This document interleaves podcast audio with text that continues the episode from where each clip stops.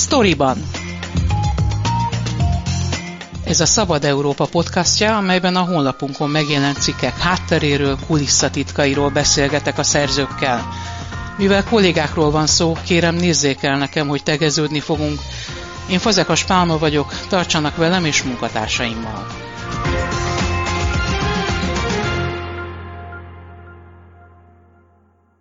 Véget ért a Szabad Európa podcast sorozata, amelyben Kerényi György a Nemzeti Együttműködés rendszerének elmúlt évtizedét elemezte szakértőkkel, például szociológusokkal, közgazdászokkal, politológusokkal. A sztoriban vendége Kerényi György. Az volt a célja a sorozatnak, hogy bemutassuk, hogyan tartja egyben és működteti a társadalmat a NER, és megfelelő válaszokat adott a Magyarország sors kérdéseire. Milyen tematika alapján választottad ki, hogy miről beszéljenek ezek a szakértők, hogyan épült fel a 12 rész. Hát az ötletet voltak éppen az első interjú adta, ami Kovács Imrével készült, aki a magyar társadalom 2010 utáni integráltságáról beszélt, erről végeztek nagy kutatást, és ez egy elég revelatív volt nekem. Egészen más módszerekkel nézte meg, hogy hogyan néz ki a magyar társadalom, és azt gondoltam, hogy érdemes lenne számot vetni akkor az, a NER összes fontosabb aspektusával, és akkor leültem és végig gondoltam, hogy mik lehetnek ezek, hát a gazdaság adja magát,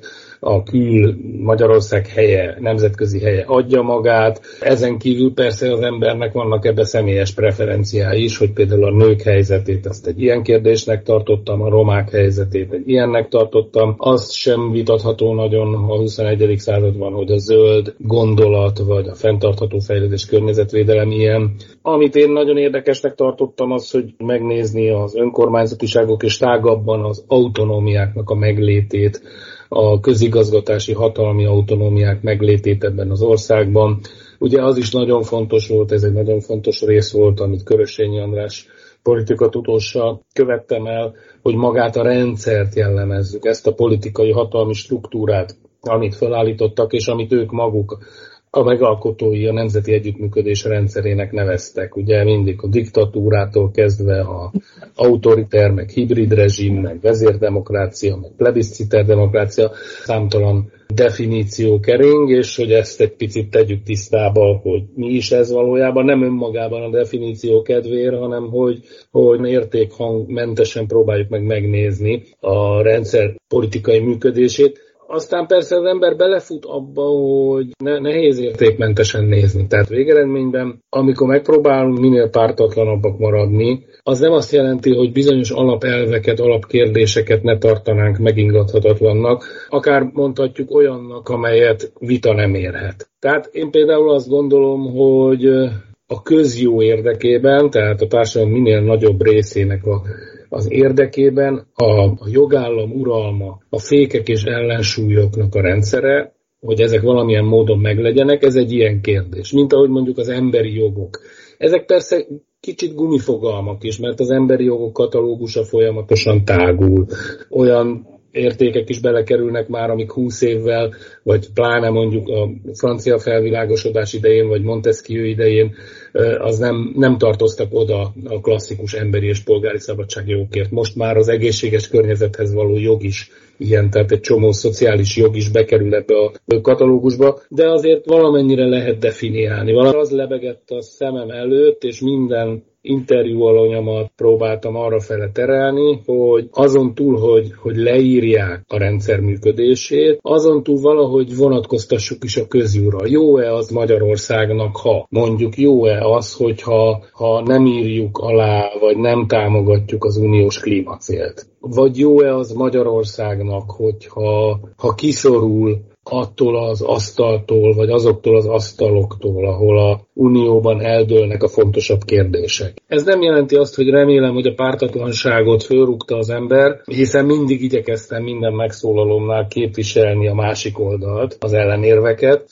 de fontosnak tartottam, hogy, hogy ne csak egy szemtelen leírás legyen, hanem egy értékkatalógus is. Nagyon érdekes volt az a rész is számomra, amiben a határon magyarokkal foglalkoztál, és tudom, hogy ez neked, neked szívügyed. Az, hogy benne vagyunk ebben a választások előtti időszakban. Ez adott esetleg egy különleges optikát ennek a résznek? Hát igen, és akkor még nem is kezdődött el az EB. Tehát azért a, azt a beszélgetést, hát logikusan az ember úgy kezdi, hogy, hogy tulajdonképpen most mi is történt, hogy tegnap a Magyar Köztársaság Cseh, Csehországnak szurkolt. Tehát, hogy az hogyan van, hogy a parlamenten kint van egy cseh lobogó, egy holland-cseh mérkőzésen, és ez most ehhez képest tényleg mellékszál, hogy az uniós lobogó nincs kint a magyar parlamenten. De hogy milyen, és ezzel már a rendszer lényegénél is vagyunk voltak éppen, tehát milyen rendszer az, amelyben a magyar, a legfőbb szuverén az országgyűlés, az egy foci csapatnak, egy foci válogatottnak szurkol. Az én nevemben. Szóval igen, a, a, az Orbán rendszernek nagyon fontos kötőanyaga az, amit a miniszterelnök szinte minden második megszólalásában, vagy minden második Facebook posztjában Európában használ a mi magyarok. Ez egy közösségteremtő erő, a nacionalizmus hagyományosan is közösségteremtő, még ha ezt nem is feltétlenül nevezi mindenki nacionalizmusnak, minden esetre a nemzeti közösség megteremtése az a politikájának az alapja. Amikor megkerested a témákhoz a szakértőket, ők könnyen ráálltak egy ilyen beszélgetésre? Igen,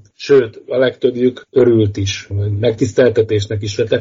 Volt, akinek le kellett győzni az ellenállását, mondván, hogy nem azért, amivel mi újságírók azért elég sűrűn találkozunk a nerben, hogy nem mer megszólalni, bár mondjuk a külhöz nagyon nehéz volt találnom embert, és végül szerencsére egy nagyon, nagyon okos elemzőt találtam, hanem, hanem voltak olyan prekoncepciók, hogy ez biztos valamilyen politikailag motivált kérdezés lesz, de nem nem az volt, és utána ő is azt mondta, hogy nagyon kiegyensúlyozott. És, és Azért is kérdezem ezt, ugye, mert 13 részesre tervezted a sorozatot, ebből végül is 12 rész valósul meg, de a 13. rész, amelyben éppen Orbán Balázs államtitkár ugye tervei szerint reflektált volna az elhangzottakra, vagy arról beszélt volna, hogy ő hogyan látja ezt az elmúlt tíz évet ebben. Ez nem valósult meg, és aztán én tudom, hogy próbálkoztál más politikusokkal, ugye, akik kormányzati véleményt megfogalmaztatták volna, Szerinted miért nem jött létre ez a beszélgetés? Hát egyrészt az, az természetes volt, hogy, hogy meg kell adni a szót. Annak dacára, hogy minden egyes beszélgetésben igyekeztem azért képviselni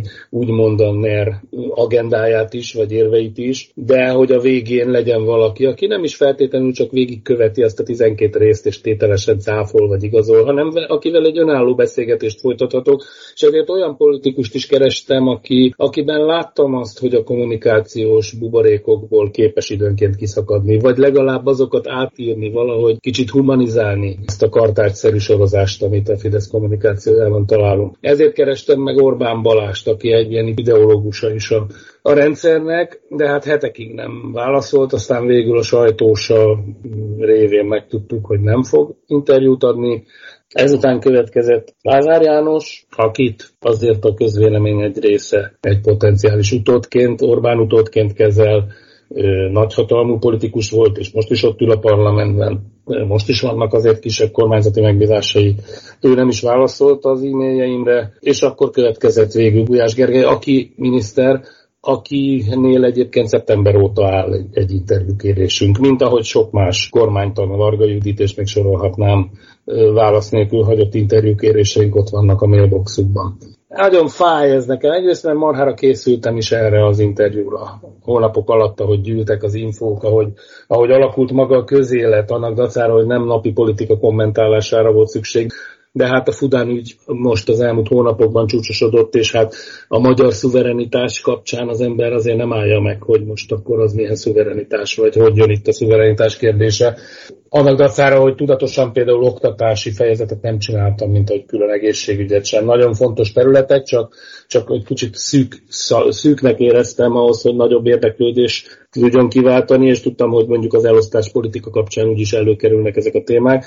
Nekem ez eléggé rosszul jött, meg rosszul esett. Volt-e indoklás, illetve mit gondolsz arról, hogy ez miért nem jött össze? Hát, hogy most hogyan érzékel mondjuk minket, Szabad Európát a, a kormányzat, mert azért ez felsorolt politikusok, más úgymond független médiumok, vagy független médiumoknak azért időnként eleldobnak egy-egy interjút. Nem viszik túlzásba, de néha-néha fél évente azért egyet-egyet adnak. Én azzal magyarázom, hogy azért ez egy nagyívű vállalkozás volt. Számomra is ebben egy csomó összefüggés úgy úgy összeadódott. Tehát az, hogy így egyben látja az ember az egészet, mert külön-külön rengeteg cikket olvasunk, vagy akár tanulmányt erről, arról, amarról. De hogy aztán ezek hogyan rajzolódnak, hogyan kapcsolódnak össze az egyes területek, és például az egyik legfontosabb mondandó, ami a zöldtől kezdve, a zöld témától kezdve a politikai rendszeren át, hogy Magyarországon csak politikai kormányzás, hatalmi politikai kormányzás zajlik, tehát a szakpolitikák gyakorlatilag megszűntek. Ezért azok, akik szakpolitikai alapon kritizálnak valamit az egészségügyben, vagy a oktatásban, ezek, ezek teljesen más felelőnek, mint amire választ kaphatnak. Itt csak a kommunikáció és a szavazat maximálás számít. A következő választás megnyerése. Az Tehát elképzelhetőnek tartott, hogyha mondjuk ez a felkérés a választások után érkezik be hozzájuk, akkor még a elfogadóbbak is lettek volna, vagy rátok volna egy ilyen Nem tudom, nem tudom remélem. Hát az igen. Szóval máshogy kellett volna itt beszélni, mint ahogy szoktak. Azt hiszem egy kicsit, nem nagyon, mert nem azért, mint egy más újságíró lennék, mint mások, csak mert ez egy más igényel születő interjú lett volna, mint hogy Gulyás Gergely ad egy választ a szeptember eleje óta ott álló kérésünkre, az egy picit más interjú lett volna, mint ez, hogy konkrétan azt akartam, hogy magyarázza meg nekem, hogy miért jó ennek az országnak a NER. Nem arra kértem volna, hogy mondjuk adott esetben, hogy miért, mit keres a csellóbogó az ország házán, bár amennyiben ez a NER logikájába beleillik, akkor lehetséges, hogy ez lett volna a kérdés. Szóval, hogy ez egy más interjú lett volna, és nem biztos, hogy akarnak egy ilyet. Azért ez egy nagy lélegzetű dolog, bár nagyon profi nyilatkozók nem nagyon beszélnek ki, illetve csak annyi van, amennyiben nagyon szűken vannak egyéni érdekeik is, ami elsősorban mondjuk Lázár Jánosnál tapasztalható. Nem tudom, hogy a választások után hajlandók lettek volna, mindössze engem nagyon rosszul érintett, és azt hiszem, hogy a közönségünknek is nagyon fog hiányozni. Kerényi Györgyel beszélgettem, aki a Szabad Európa podcast sorozatában a Nemzeti Együttműködés rendszerének elmúlt évtizedét dolgozta fel. Köszönöm szépen. Én is köszönöm.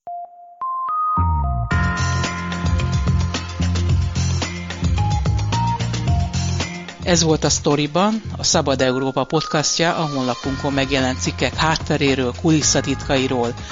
Én Fazekas Pálma vagyok, köszönöm figyelmüket munkatársaim nevében is.